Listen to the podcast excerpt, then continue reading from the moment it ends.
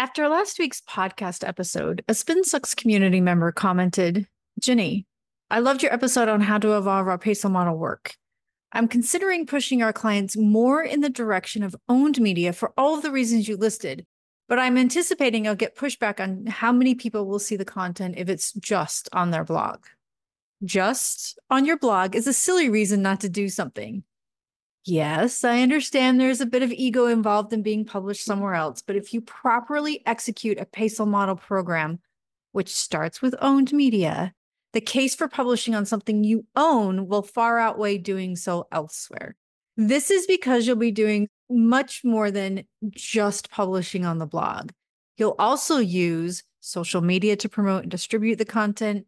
You'll use earned media to give it credibility, authority, and an SEO gold star. You'll use paid media to boost it to new audiences. And when you use all four at the same time, you'll also build an email subscriber list and work with influencers and improve lead nurturing and build the increasingly important EAT expertise, experience, authority, and trust. On this week's SpinSucks podcast episode, we'll discuss how to make the case that publishing thought leadership content on your blog is often better than publishing it somewhere else. If you're a communications pro who works hard, doesn't compromise quality, and gets the job done, welcome home. We'll share our tips, tricks, and stories, and together we will change the face of PR. Spin sucks, but we don't. With the Spin Sucks podcast, here's Gini Dietrich. Welcome back to the Spin Sucks podcast. I'm Gini Dietrich.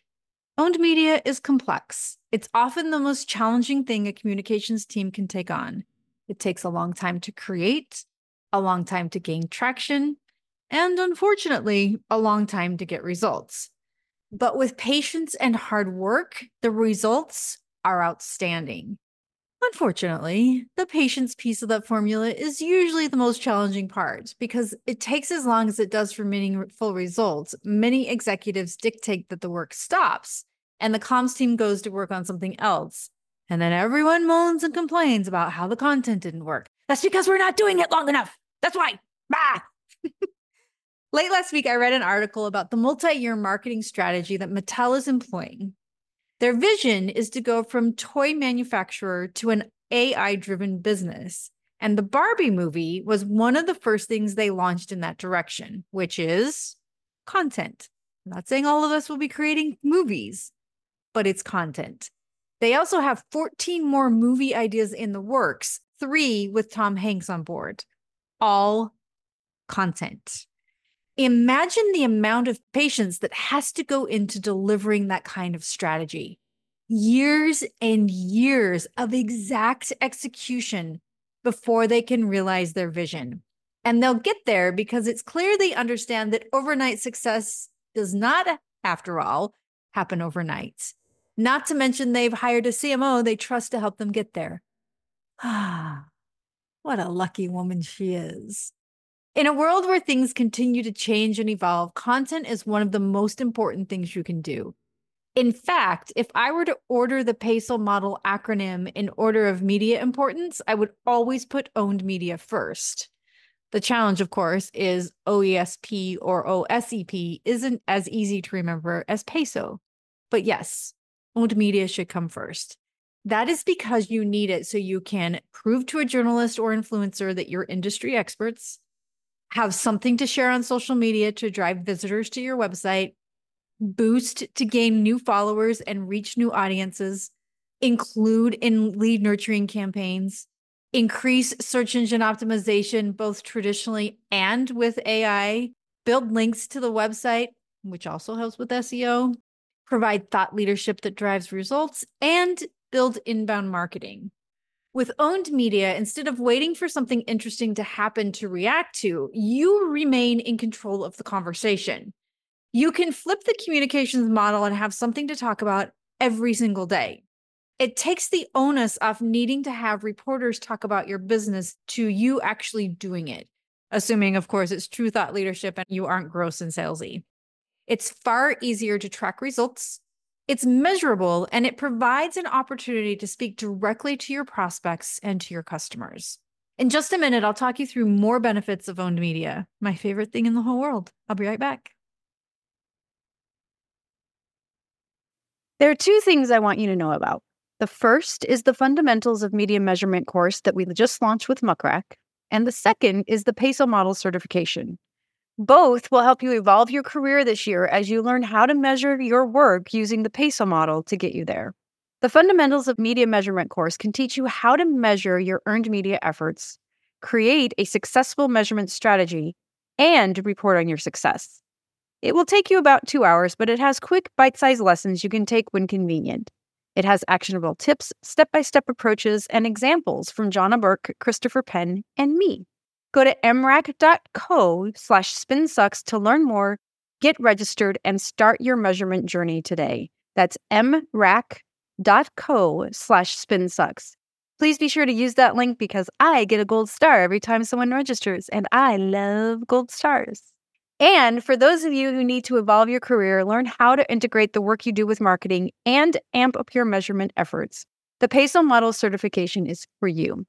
Step up your game with an academically accredited PESO model certification from SpinSucks and the SI Newhouse School of Public Communications at Syracuse University. Learn more about that by going to spinsucks.com slash academy, or you can go to spinsucks.com and click on Academy in the navigation. And now back to the show. Welcome back. We've discussed how challenging owned media is and why it's worth it to take the time and be patient about it. Now, I'd like to walk you through the types of results you can expect with a PESO model program that begins with owned media. In last week's episode, I mentioned the rise of the TikTok news anchor while hundreds of journalists are being laid off. Traditional media is slowly dying and losing importance. If we are to survive as an industry and as professionals, we need to do more than earned media. It's because of this and the other evolutions we've seen in the past decade that I am such a strong proponent of the PESO model. When you get good at implementing it, it won't matter what the world throws at you. You'll be able to evolve quickly and effectively. While many people want to run to the latest and greatest thing, Substack, Medium, and LinkedIn among them, having content on something you own has far more benefits than creating thought leadership on a platform that someone else owns. That's not to say you shouldn't use those platforms to distribute content. You absolutely should. A comprehensive strategy would include both, but that falls under the shared media portion of the PESO model, and we're focused on owned media right now. One of the things I want you to think about is content doesn't have to be written, it can also be audio or video or both. Anything you can do to capture a full audience, people who learn by reading, those who learn by listening, and those who learn by watching, which is the majority of human beings, you want to capture them all. About 18 months ago, we launched a podcast for a client that serves as the starting point for all of their owned media. It has both audio and video versions, which we publish to the website. And then we use YouTube to gain extra SEO gold stars and viewers. We write at least two, sometimes three, depending on how insightful the guest was, blog posts to accompany each episode. We use social media and email marketing to promote it.